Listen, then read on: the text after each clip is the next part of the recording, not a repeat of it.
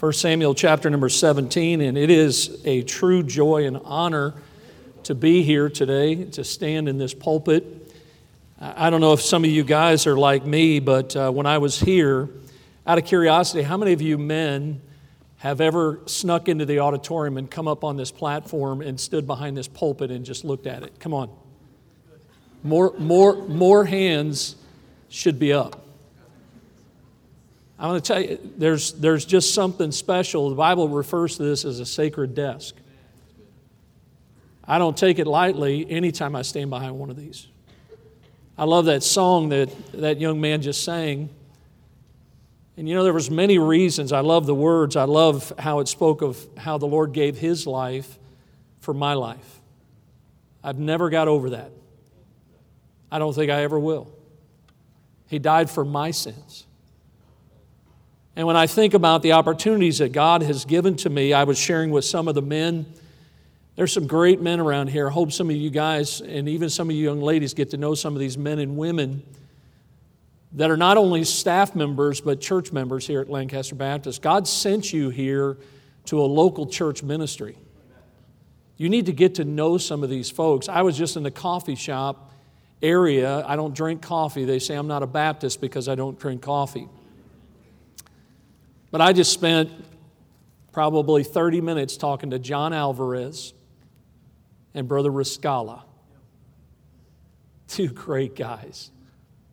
Brother John, tears in his eyes, telling me, Brother Stensis, how he got a chance to do what you talked about at your mom's funeral.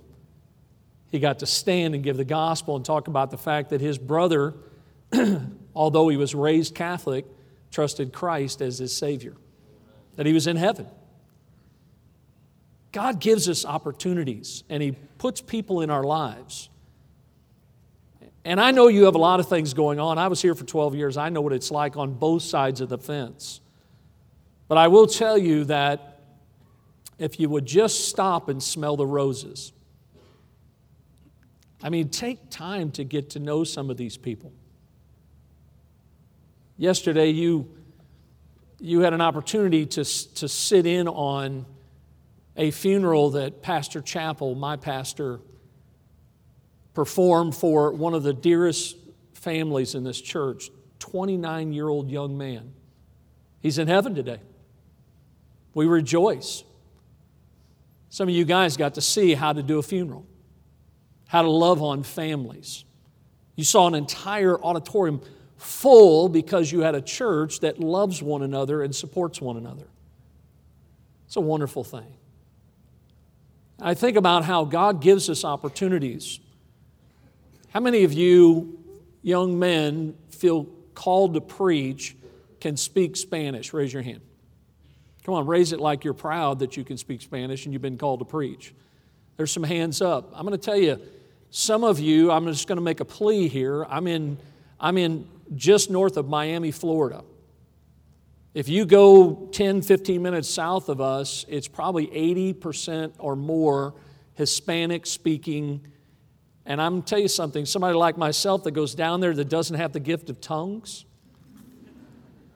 I can't communicate the gospel of Jesus Christ to those folks.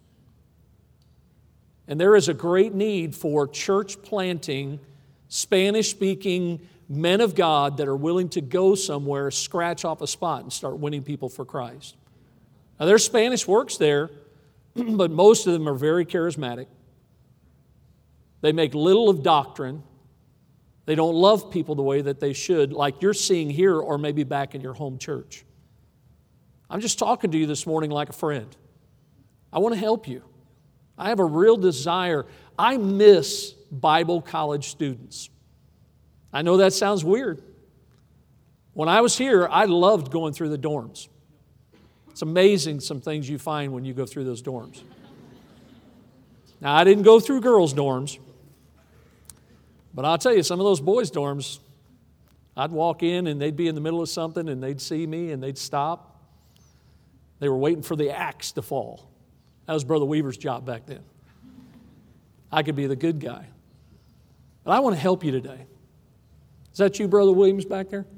Reggie? Brother Reggie Williams. What a blessing that guy is. puts up with all of you.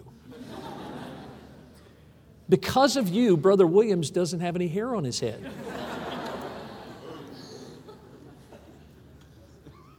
There are so many great people here. I hope you take time to get to know them. And we spent some time with Brother and Mrs. Houck last night. What a dear couple. What a dear couple. The Rasmussens. I mean, there are so many families, the Weavers, that are gold. One of my dear friends sitting right over here, Dr. Jerry Goddard. I hope many of you are praying for his family. That man's carrying some burdens. He needs somebody to bear those burdens with him. He loves his daughter. And he's wanting God to work. And you're a part of this. Don't just be here for school. This thing is way bigger than you are. Way bigger. That's what I want to talk to you about today.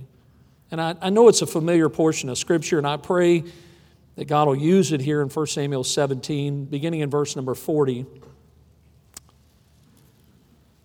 The Bible says, "And he took his staff in his hand, and he chose him 5 smooth stones out of the brook, put them in a shepherd's bag, which he had even in a scrip.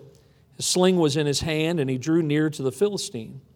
The Philistine came on and drew near unto David, and the man that bare the shield went before him. When the Philistine looked about and saw David, he disdained him, for he was but a youth and ruddy and of a fair countenance. The Philistine said unto David, Am I a dog that thou comest to me with staves? And the Philistine cursed David by his gods. The Philistine said to David, Come to me, and I will give thy flesh unto the fowls of the air and to the beasts of the field. Then said David to the Philistine, Thou comest to me with a sword, with a spear, and with a shield. But I come to thee in the name of the Lord of hosts, the God of the armies of Israel, whom thou hast defied. This day will the Lord deliver thee into mine hand.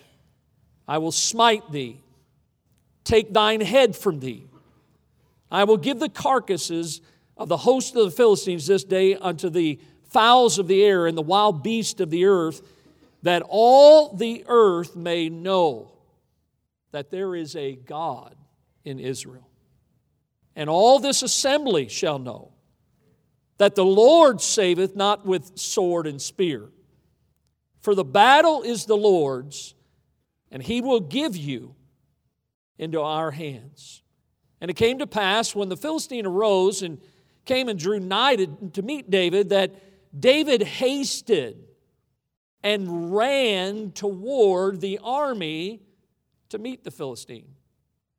David put his hand in his bag, and took thence a stone and slang it, and smote the Philistine in his forehead, that the stone sunk into his forehead, and he fell upon his face to the earth.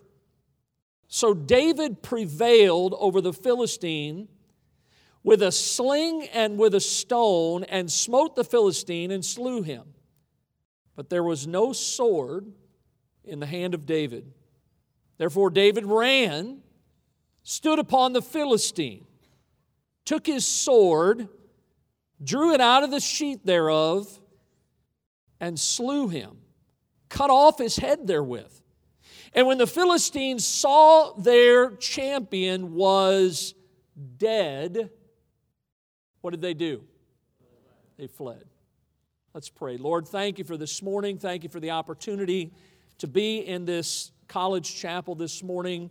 Lord, what a privilege, and I pray that you would bless the Word of God this morning, that you would challenge these young men and women, these that are about to enter the harvest field, maybe some this summer, maybe some next year or the year after.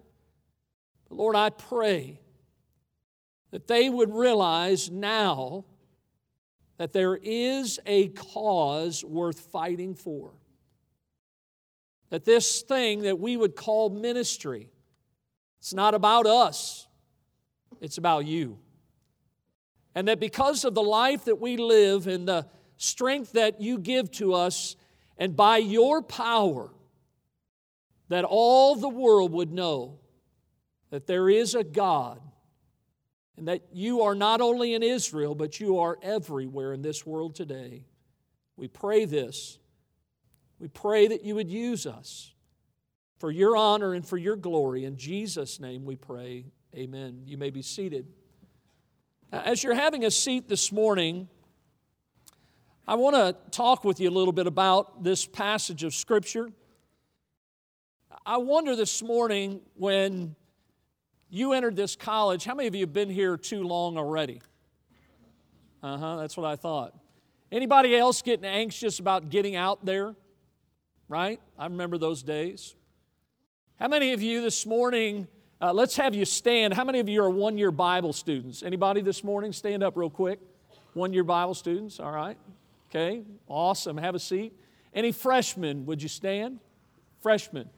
I know it's embarrassing to be a freshman, but everybody's got to be one at least once in their life. You can have a seat. Any sophomores?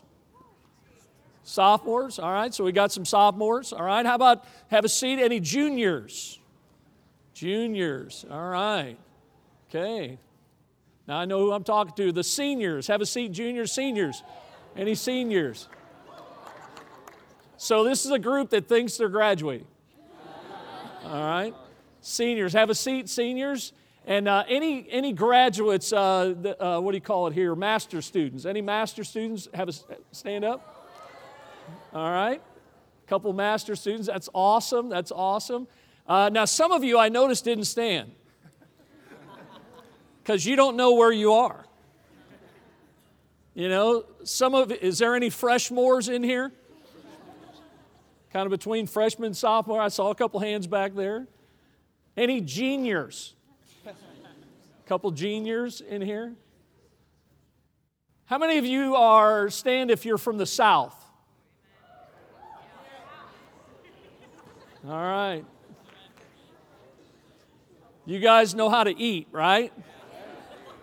Sweet tea, right? All right, have a seat. Let's see, how many of you are from the north, northerners? Wow. Now that was interesting because some of you were very slow to get up. Yeah, northerners, all right. Have a seat, northerners. Anybody from the west coast of the United States? West coast of the United States? All right. Got quite a few west coasters. All right, have a seat. How about the east coast? East coast?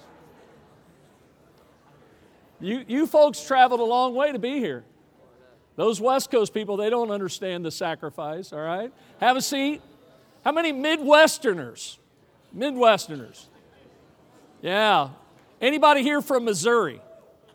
Yeah, I'm from Missouri myself.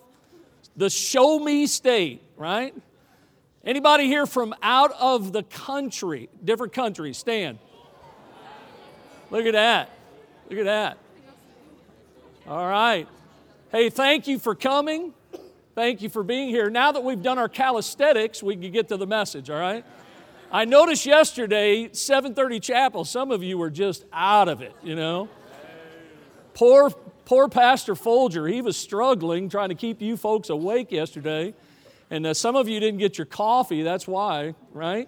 Because you're Baptist, you drink coffee. Yeah, so let me ask you this. How many of you come from a Christian home? Would you stand? Okay, stand for just a second.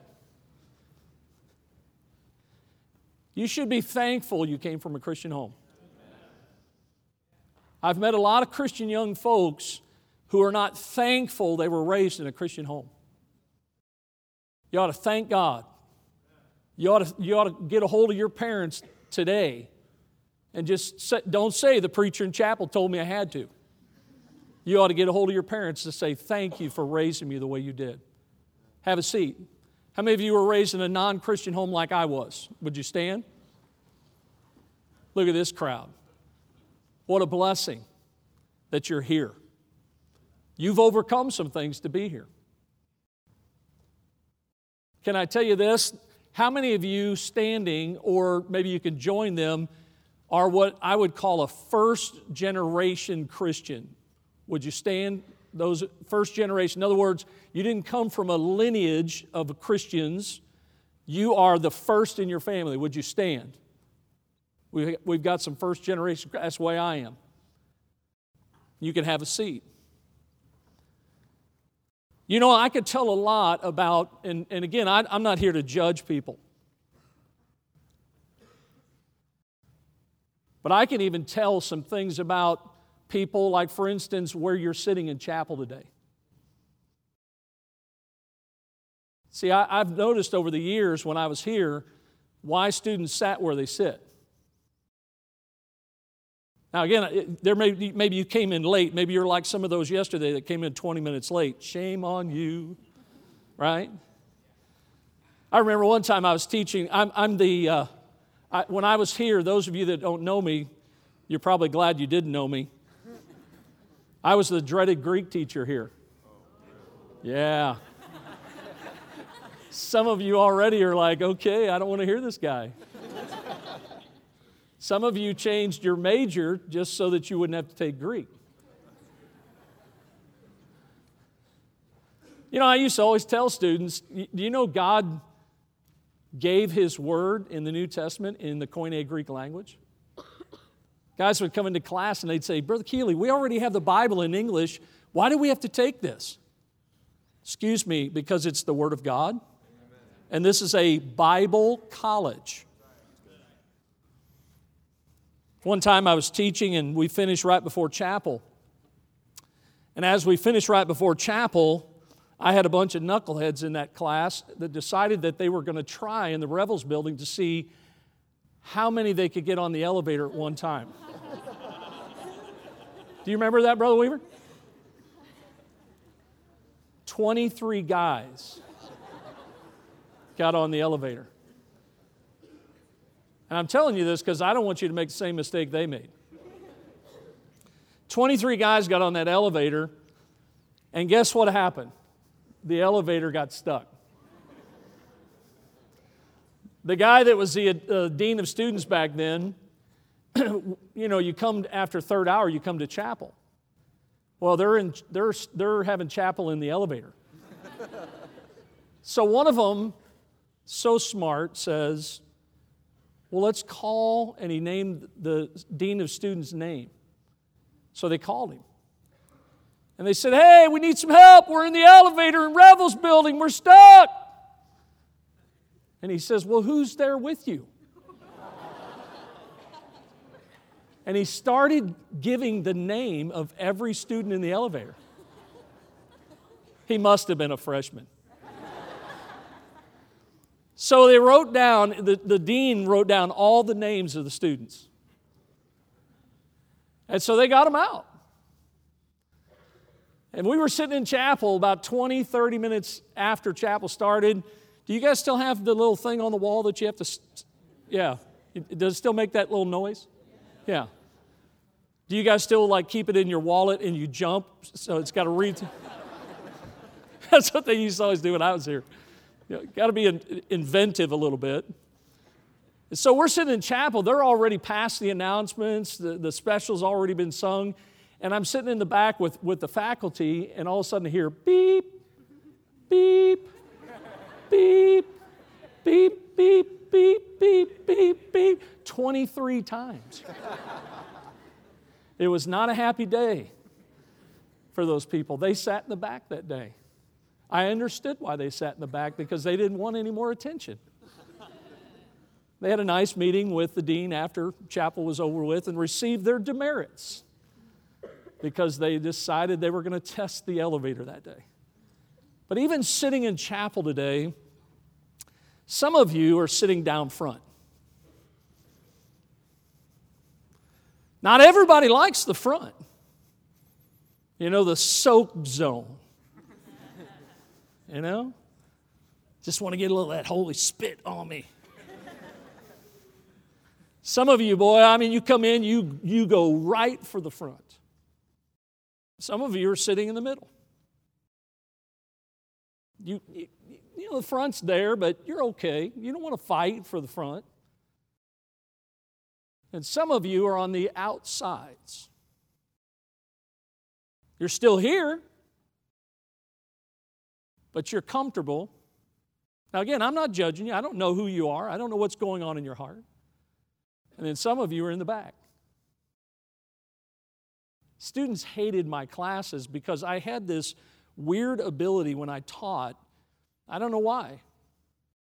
But I could hear conversations on the back row in all my classes. I just had this uncanny ability to hear things and see things, and a lot of times I would walk around like I'm doing right now, and a lot of you don't feel comfortable with somebody walking around because they could see you texting. They could see you writing love notes and holding hands with your girlfriend. Brother Keeley, just go back up to the platform and start preaching. You're missing it. I am preaching.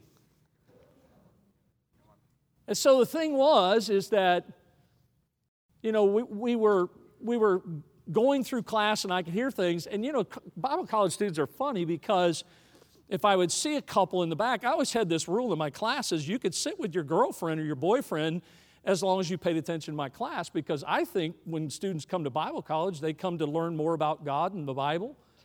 You know, and it's great to have a relationship, but it needs to be done at the right time in the right way, in a God-honoring way. Amen? Amen. So sometimes I'd see them back there talking, writing. And so I wouldn't say anything. I'd just walk back there, and I'd take the note out of their hand. Yeah, I did.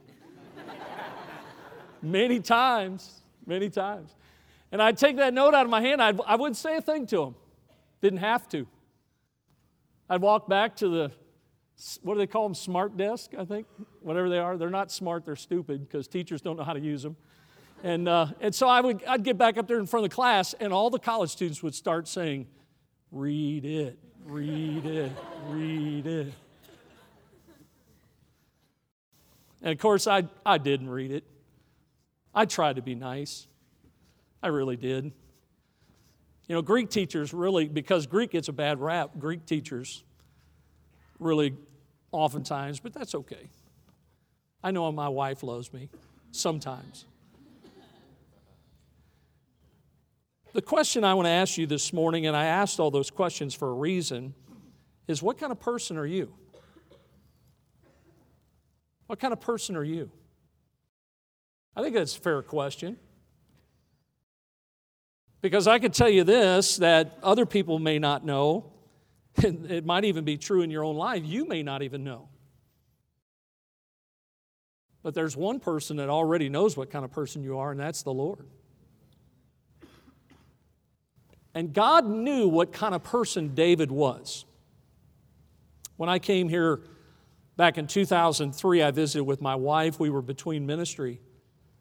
We were praying about the next phase in ministry, and to be honest with you, I had had a bad experience pastoring my first church. It was a train wreck. Got into a hornet's nest. There was a lot of things in that church that were just, they were bad. We were between ministry. We were praying as a husband and wife, a father and mother to our 4 children on what God would want us to do in the days ahead. And I'll be honest with you guys, listen, don't ever get your priorities out of order, because before I'm a pastor, I'm a husband and a father. Did you hear what I said? Family always comes first. I can get another ministry, I can't get another family. I can get another pastorate, I can't get another wife. Amen? Amen. Make sure your priorities are in order. And we were praying about what to do, and so as time went on, I ended up on the phone with one of my dear friends, one of the sons of Gath, Dr. Mark Rasmussen. What a country, you know?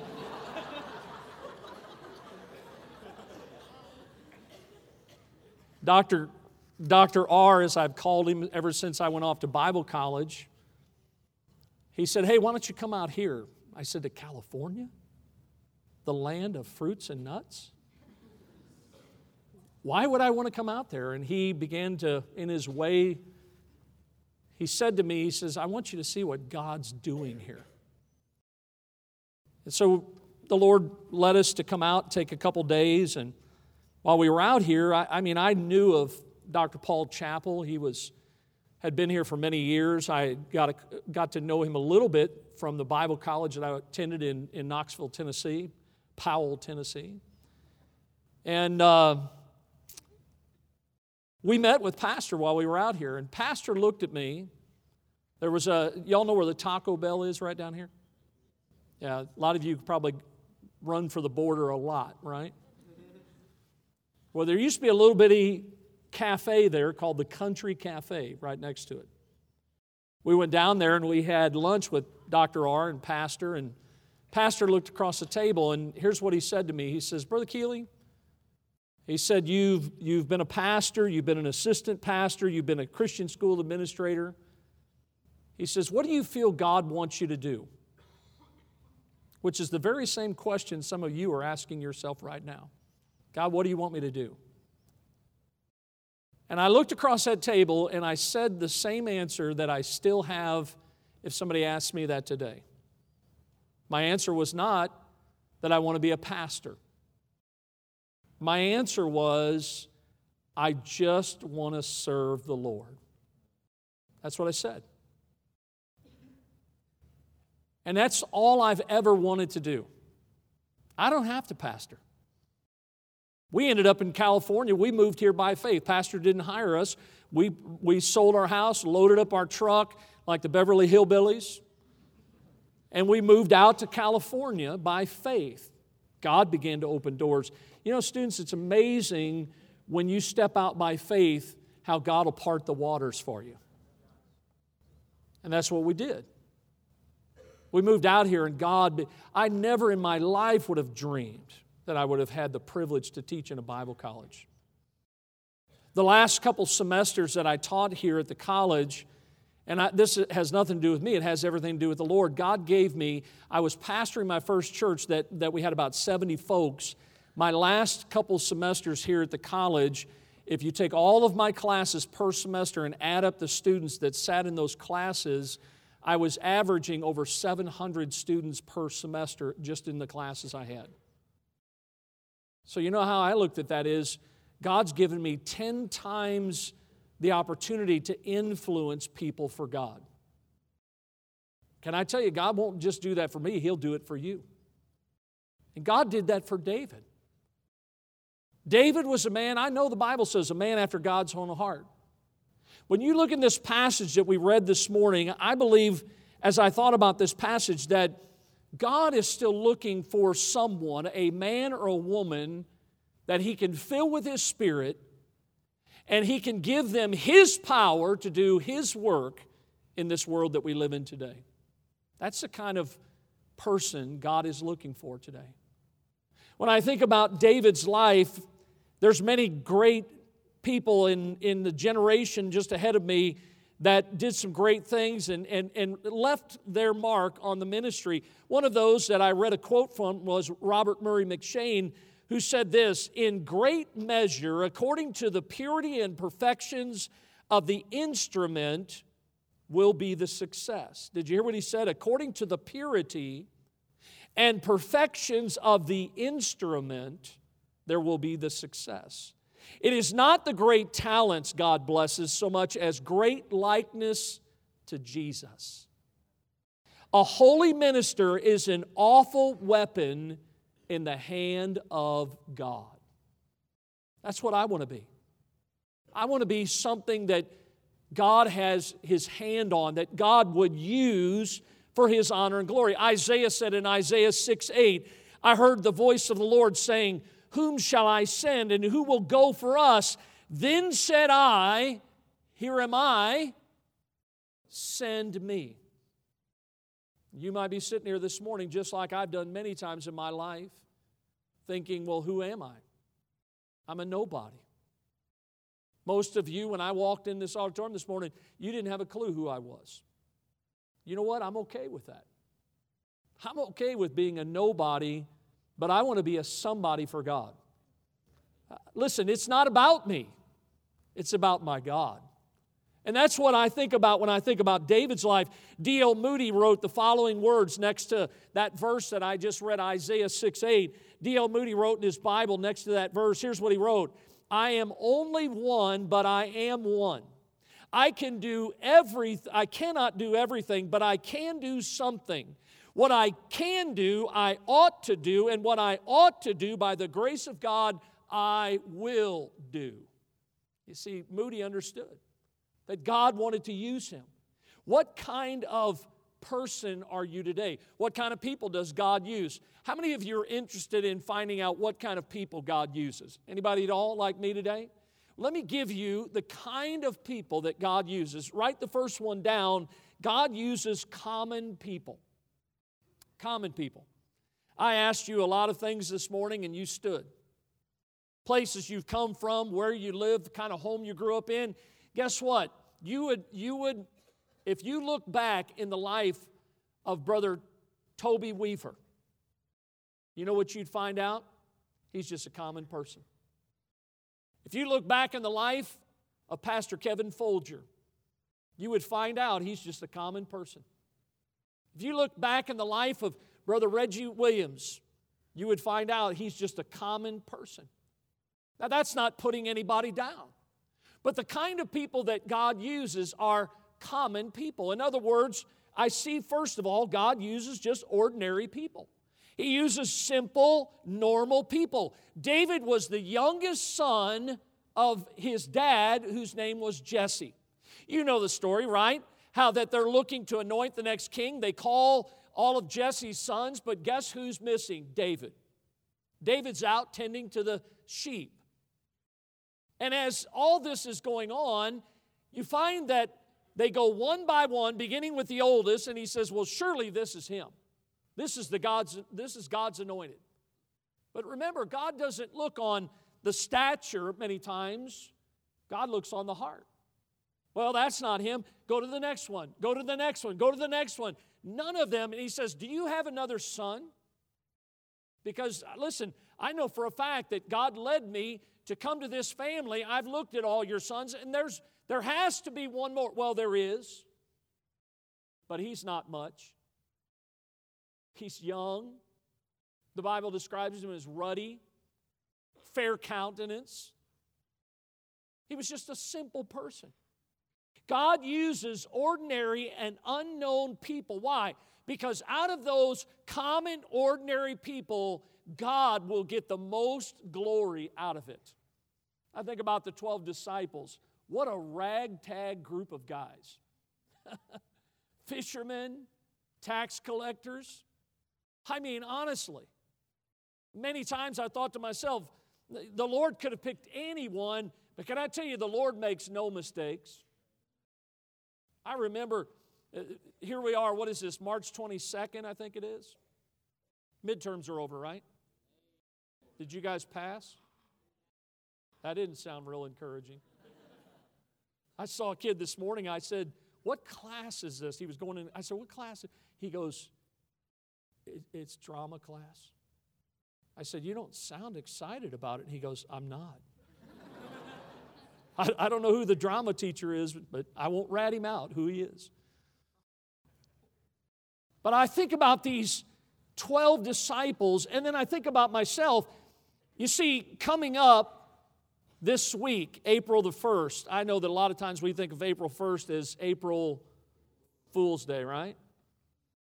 I remember back in 1993 on April 1st, God called me to preach.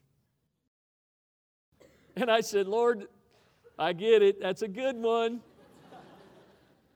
Yeah, that's probably one of the best ones I've ever heard. And the Lord says, I'm not kidding. I'm not kidding you at all. God called me to preach. Preach what? Preach the gospel of Jesus Christ. I'm not ashamed of the gospel. For it is the power of God unto salvation, to the Jew first, but also to the Greek.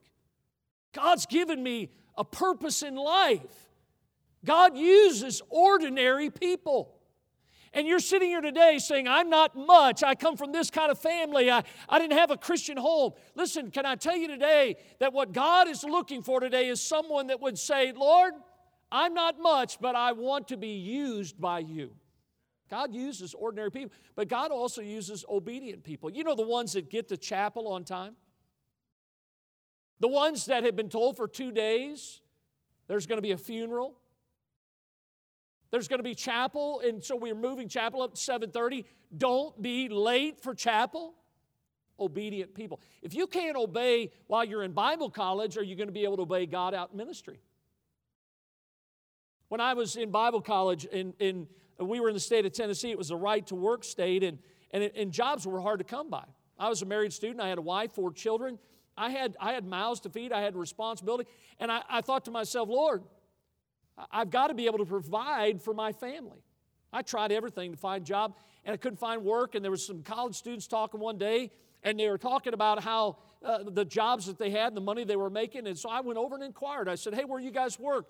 Are they hiring? And they said, sure. And I said, what is the job? And they began to tell me it was telemarketing.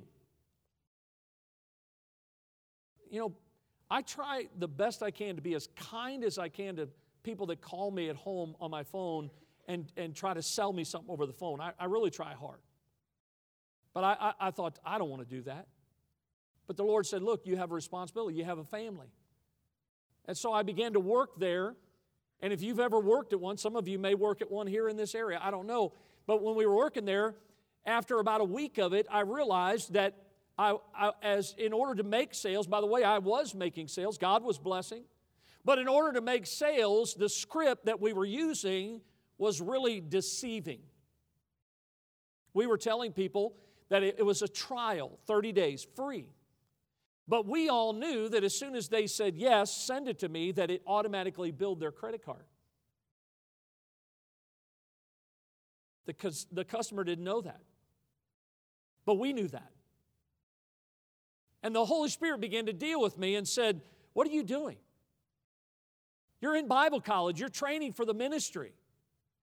And yet you're deceiving people by what you do at work. I went into work that next day, and I told my boss, who was honestly about 7-8 years younger than I was, I said, listen, I need to talk to you. Went into his office, and I began to tell him how I needed to quit. And I think at that time, I was either the second or third highest salesman, making the most sales in a 4-hour shift. And I said to him, I said, listen, I'm going to have to quit. What? You're going to quit? Why are you going to quit? I began to tell him how I couldn't stay. He says, listen, whatever it is, tell me. I'll fix it. I want to keep you here. You're doing a great job. And I said, listen, if I told you, there's nothing you could do about it. And he says, well, tell me, try me. And so I explained it to him. And I said, listen, you know I'm a Christian. You know I'm in Bible college. You know that I'm training for God to use me to pastor someday. And what I'm doing here for you is I'm deceiving these people into taking this and telling them that they're not going to get billed, but they're getting billed. And he looked at me and he says, what's the problem? He wasn't a saved man. I said, the problem is that the Holy Spirit's been dealing with me and that it's wrong. And he says, well, what can we do to fix it? He says, listen, I said, listen, you'd have to change the script. He says, let's change it. I said, if you change the script, I said, then you're not going to make any sales. And he says, if I gave you the script and let you take it home and rewrite it, would you do it? I said, I would, but if I do, you're not going to make any sales. And so I walked out of there. I quit. I needed the money. I had a family to feed. Do you know that there were 17 other Bible college students from the same Bible college working there with me? I never told one of them what the Holy Spirit was revealing to me or that I was quitting. I just left. You know why? Because it's not my job to be the Holy Spirit for other people. But a couple of them came to me and said, Brother Keeley, why did you quit? And I was kind about it, but I thought to myself, if it was wrong for me to be doing it, it's wrong for every Christian to do it. But again, I had to leave that up to the Lord in their own lives. But all I've ever wanted to do is like David, I've wanted to obey God. I wanted to be someone that God could use, to be submissive and compliant. That's what David was to his daddy. Remember how David's brothers, and we read part of the portion here in chapter 17, David's brothers, his three oldest brothers, they're out at the battlefield. There they are, they're out there. They've been out there for quite some time. I mean, there are no 7-Elevens out there. There are no Walmarts out there. There's nowhere. There's no KFC. There's no Taco Bell. There's nowhere to get food. So Jesse says to his youngest son, listen, I want you to take some parched corn. I want you to take some bread. I want you to take some cheese out there to your brothers. You know what David could have said? Let somebody else do that. Why don't you let one of your servants do that? But David didn't do that. His daddy asked him to do something, and he said, yes, sir. Nothing wrong with that. Being polite, whatever God wants you to do, whatever your parents want you to do. In other words, obey authority, because someday God may put you in authority, and I do believe in the biblical principle of sowing and reaping. You want people to respect you, here's what you have to do, respect them. You know what I did with my students when I was here at West Coast? I respected them. I respected their time. And listen, I tried to do the best I could to be the best teacher that I could for them. If I told them that I was going to give them a quiz or a test, I gave them that quiz or that test when I told them. I would tell my students the quiz this coming week on Wednesday is going to be from this page to this page. How many of you as students would love a teacher that would tell you that you had to study from this page to this page, right? Instead of just study everything you got. Maybe it'll be something you studied, you know. But I tried to respect the authority in my life as growing up. Listen, I think it's a good principle. It's a good habit to get in because God is going to use people that are willing to do even the most mundane of tasks. Listen, the Bible says over in Psalm 84:10, I had rather be a doorkeeper in the house of my God than to dwell in the tents of wickedness. There's been many toilets that I've scrubbed in churches. I've cleaned floors, cleaned windows. I've helped out with just about anything and everything that I could. Why? Because it's not beneath me. I just want to be used by God, and if I'm asked to do something, I want to do what I have been asked to do. I think about the man named Adoniram Judson who graduated from college and seminary, and when he graduated, he received a call from a very fashionable church in Boston to become its assistant pastor. Everybody congratulated Judson. His mother, his sister, they rejoiced in the fact that because of this call, he was going to be able to live close to home and do his life's work. But when Judson was asked, he just kind of shook his head. And here's what he said.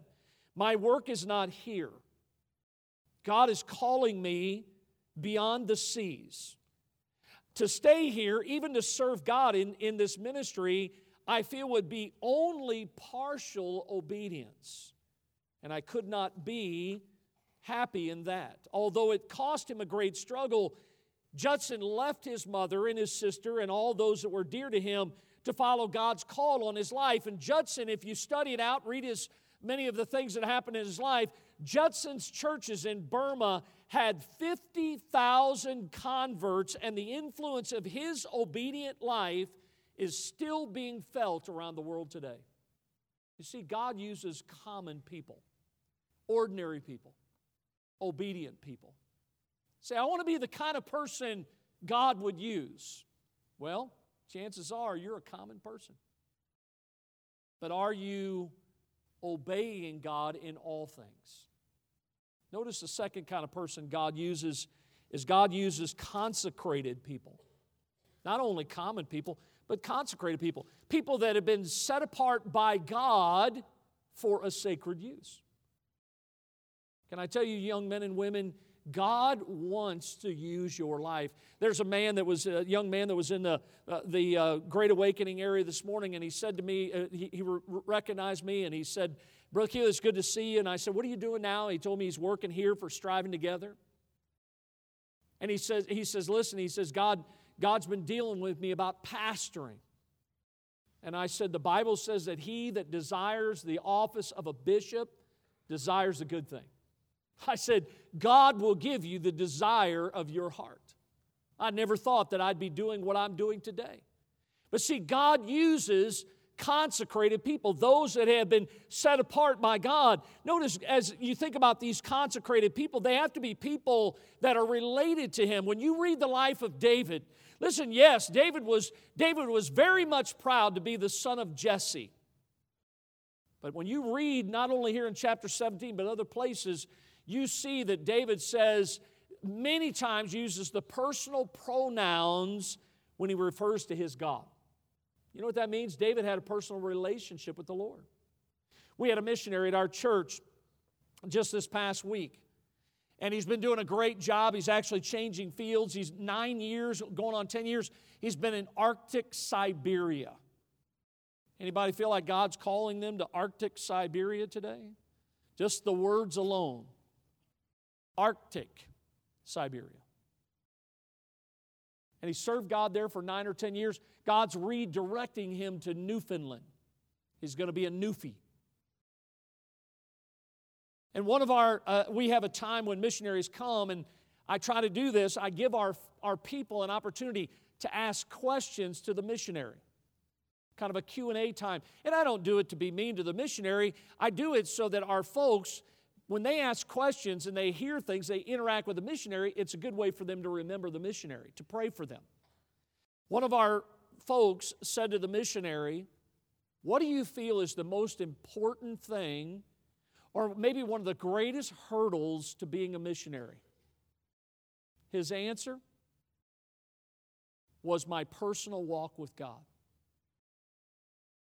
Do you know you can be in a Bible college and you can even be passing all your classes, but you could be so far away from God? That relationship that you should be focusing on is the one that's been set aside for your social life and for maybe some sports. And listen, I'm not against social life. I'm not against sports. I'm not against the classes. You came here to get an education. But don't miss the most important thing is your personal time and your personal walk with God. Can I tell you, it affects this pastor when I don't spend time with God? And it will affect you. You see, David was a man that was consecrated by God. He was a man that God was using, and David was a man that was related to God. David clearly had a heart for God, and when David stood that day on the battlefield, when nobody in the army of Israel would move, and David went down with just one stone in his sling, and he slung it, and it landed in the forehead of that giant of a man, and he fell to the ground. Listen, I'm going to tell you something. Yes, David had a heart for God, but he also had a head in his hand too. That would have been Goliath. David was related to God. I hope every one of you this morning know Christ as your Savior. To me, it was always amazing, but yet a joyful thing when a college student would realize while they were in Bible college, I'm not saved. And there might be someone here this morning that because you've never put your faith in Christ, that according to God's Word, you're not related to God.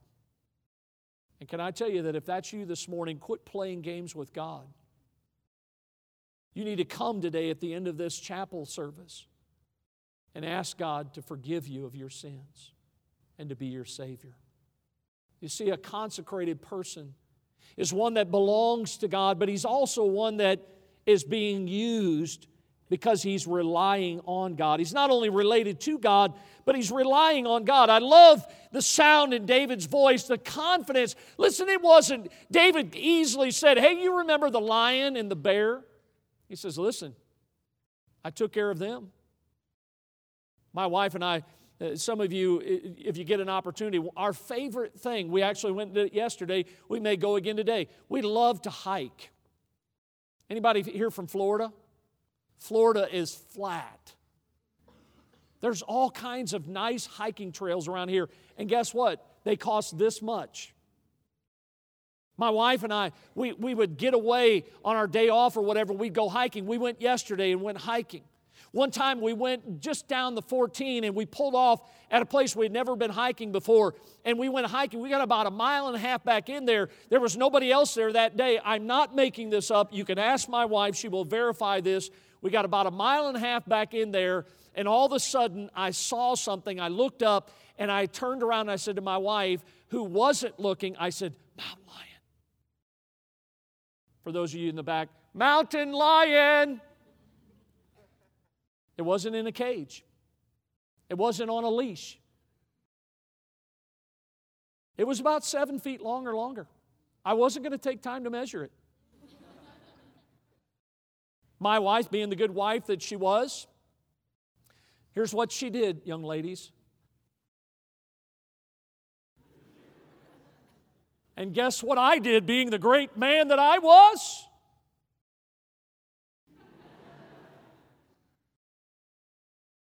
We're leaving. I'm thinking, mile and a half.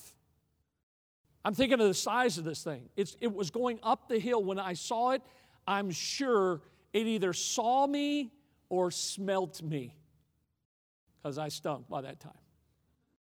And I'm thinking this lion is up on top of this ridge, and he's paralleling us, waiting for the opportune time. And in my mind, I'm thinking, now, wait a minute. Okay, let's see. What did David do? Because listen, guys, I knew this. I was going to have to put myself between that lion and my wife. I was willing to do that. Praise God, I killed it with these bare hands. That's why I'm here still, telling the great story. No, David says, listen, there was a day that a lion and a bear came. But you know who David gave the praise to? God.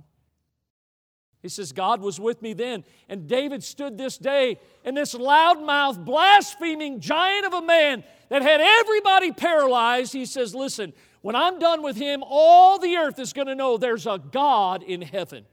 David said this. He says, is there not a cause? I mean, why go into the ministry? I mean, you could flip hamburgers the rest of your life. I hope you understand how important it is to understand there still is a cause worth fighting for. And David says, look, I have confidence, not in myself, but in the Lord. David wasn't looking to the man-made weapons. Remember how Saul over here, he says, oh, hey, if he's going to go do this, give him my armor. Remember how they tried to put it on David? David says, I haven't proved this. I haven't used this. But David says, listen, there are some things that I have used. He says, I've used my old trusty sling. This isn't David's. It's mine. I made it. But it's actually the same kind of sling, because they would put it on their finger like that. They'd have a knot right here, and they'd have a little pouch here, and he needed some stones. So David goes down to the brook, and he gets a couple stones. He reaches into that brook, and he starts to pick up, and the Bible says he picked up how many? Wow, you guys are good. You must be Bible college students. So I have 1, 2, 3, 4, 5. How many did he need? 1. Brother Folger, I had the opportunity, first time in my life, a year ago this week, to go to the Holy Land for the first time. These 5 stones I took out of the same brook in the Valley of Elah, where David supposedly went. These are stones out of that brook. David says, look, there are some things that I have used, and they've been proven in my life. What I'm about to say is of the utmost importance. I know you're young, and I don't hold that against you. David was young. But David chose to use what works, what has always worked. He had confidence in what it was. He wasn't interested in something else. He says, because my God has never let me down. My God has never failed me. Everything that I have used in the past has proven itself, and I think I'm just going to stay with what works. Can I tell you, don't believe, don't buy in to all the garbage that you'll read here from even some of those that you're in Bible college with right now, who would say to you right now, I would never deny the Word of God. I would never change my Bible version. I would never deny the Lord. I would never... Listen, you read the Bible. When Jesus was on trial for his life, when he was giving his life for mine, and he was giving his life for yours, remember what Peter says, though all the world would deny thee, I never would do that. And yet what did he do? And by the way, it wasn't only Peter, because all of them forsook the Lord. You're going to be tempted. There's going to be some giants that are going to be out there. There's going to be some loudmouths that are going to try to defy your God, that are going to blaspheme your God, that they're going to whisper in your ear and say, you need to try this. You need to get up with the fads. You need to have the certain lighting in your church. You've got to have certain music. Can I tell you, the gospel still works. The only thing you have to do is preach what God's already given to you. You don't need some new method. You don't need some new revelation. You just need to do what God has given you, what is proven itself year after year after year. It still works, young people. But the temptation, it's going to come. Are you relying on him? Let me give you quickly, because I want to make sure you get everything you paid for this morning. Let me give you quickly a couple thoughts here. Because when I think about relying on the Lord, I love what Spurgeon said. Spurgeon said, I would recommend you either believe God up to the hilt or else not believe at all. Believe this book of God, every letter of it, or else reject it. There is no logical standing place between the two. Be satisfied with nothing less than a faith that swims in the deeps of divine revelation. A faith that paddles about the edge of the water is poor faith at best. It is little better than dry land faith, and it is not good for much. Hey, listen this morning. The kind of person that God uses is somebody that is consecrated. They are related to him. They are relying on God. Is that the kind of person that you are today, that you're relying on God, you're trusting his word? Listen, God has called you. Don't look here. Don't go anywhere or do anything outside of God's will for your life. You see, God uses common people. He uses consecrated people. Thirdly, he uses committed people. These are those that are devoted to him. They are committed. Listen, they're so committed that in spite of the obstacles, they're still committed. David was determined that he was going to honor God. Hey, look, everybody knows the story, right? David and Goliath, right? What a story. How many of you out here are into March Madness? Yeah. You know what everybody's wanting? One of those Cinderella teams to win. Man, I love to see those Goliaths get their heads chopped off in that tournament first round. There goes Duke. Whoop. There goes North Carolina. Whoop. It's like, who is this team? That's the story. And by the way, it's not just some made-up story. There was a man, there was a giant of a man, and there was this little boy who voiced his confidence in God. He was committed in spite of the obstacles. David's eyes were not on the problem. David's eyes were on the problem solver. David saw that, listen, obstacles are opportunities in disguise. I mean, I love the spirit of Caleb. Give me this mountain. You know, 85 years old. He was as old as Brother Weaver. You know, and so you think about how he was committed in spite of the obstacles. Listen, if you find a path with no obstacles, it probably doesn't lead to anywhere. God never promised you smooth seas. Understand that obstacles aren't roadblocks, they're stepping stones. God wants to use people that are committed. They're committed in spite of the obstacles. Secondly, they're committed in spite of the opposition. I mean, look, even David's own brothers. I mean, how many of you have brothers? How many of you have older brothers? Yeah, I never had a brother, and I think God knew what he was doing because he knew I would kill him. But don't you love it when you get such a vote of confidence from your brother? I mean, here, I know the naughtiness of your heart. I know why you came down here. Yeah, I came down here to see you chicken hiding behind the bush that won't do a thing for God. That's probably what David was thinking, because they all were in the analysis of paralysis. Nobody was doing anything. They were all standing there because for 40 days, this giant of a man just kept bad-mouthing his God. I mean, his own brothers, they questioned David's motives. Even his family and friends were thinking to himself, and listen, I'm going to tell you something. When I got saved, and I'm a first-generation Christian, I had to hear from my own parents. Oh, there's the preacher boy. Little preacher boy.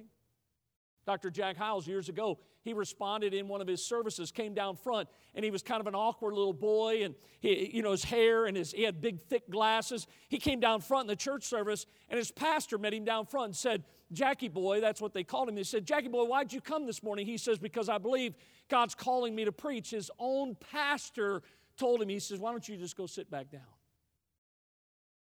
I oftentimes wonder what his pastor thought when that man ended up having a Sunday school attendance of over 20,000 people. You see, sometimes you're going to face obstacles and you're going to face opposition among those that know you. Can I tell you that David was determined?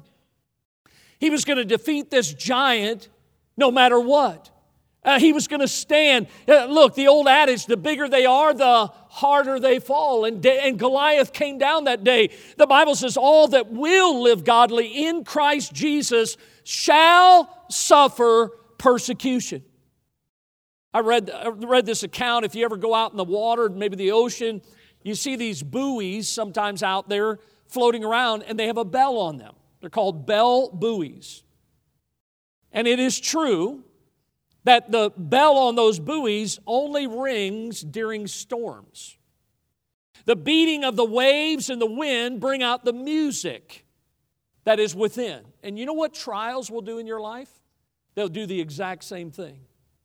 Trials will bring out, really, it'll reveal what's inside of you. See, God is looking for somebody that is committed in spite of the obstacles, in spite of the opposition. How about this? They're committed in spite of the opportunities. David could have chosen that day to walk away from this giant of a man, to walk away from his brothers that were ridiculing him. But listen, David had his priorities in the right place because he says, this day is all the earth going to know that there's a God in heaven. You know what he was saying when he took that stand and nobody else would that day? He says, God's going to get glory out of this. God's going to use me, and God's going to use this situation. And David had his priorities right. Listen, he had his mind made up, and he knew that God was going to come through for him, and God would fight for him. The Bible says, whatsoever therefore you eat or drink or whatsoever you do, do all for the glory of God. That's what David was doing. See, God uses committed people, but look at this last one. God also uses courageous people. You know what that means? It's going to take some courage, not your courage. It's going to take some courage to come off the sides, to come from the back, to come to the place where you say, God, I'm here and I'm fully committed to you. People who are courageous, they're willing to accept the risk. David put his life on the line. Look, there's no doubt that if God wouldn't have come through in this situation, David would have died that day. This giant would have had his life, but instead it was the other way around. I love what C.T. Studd said. He says, oh, let my love with fervor burn, and from the world now let me turn, living for thee and thee alone, bringing thee pleasure on thy throne. Only one life 'twill soon be past, and only what's done for Christ will last. Only one life, yes, only one. Now let me say, thy will be done. And when at last I'll hear the call, I know I'll say 'twas worth it all. Only one life, 'twill soon be past, and only what's done for Christ will last. You see, students, this morning, are you willing courageously to accept the risk? I think about those three Hebrew children who stood when everybody else bowed down. Shadrach, Meshach, and Abednego. Some of you ought to make up your mind right now that when you get married someday and you start having children, I'm going to name my kid Abednego. I'm going to name my firstborn Shadrach. People are like, you're crazy. No, when I think about these three Hebrews, they stood in the face of the king who could have taken their lives. And they basically said this, King, you do what you need to do. But as for us, Our God who we serve, He will deliver us.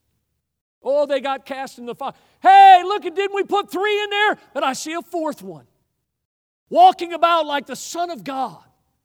I mean, think about it, young people. When you go through the fires and the trials come, if you're willing courageously to accept the risk, guess what happens? God says, I'll never leave you. I'll never forsake you. You're my child. Hey, listen, when Paul stood for God in his day on the way to Rome, the Lord stood with him, the Bible says. You see, you have to be willing courageously to accept the risk, but how about this? Be willing to accept the ridicule. I mean, David heard the taunts of his opponent, and David heard the jabs of his critics, and yet David understood that the rewards that came from obeying the Lord far outweighed any of the personal humiliation that he may suffer. The Bible says about, listen to these words about Jesus in the book of Hebrews. Consider him that endured such contradiction of sinners against himself, lest ye be wearied and faint in your minds.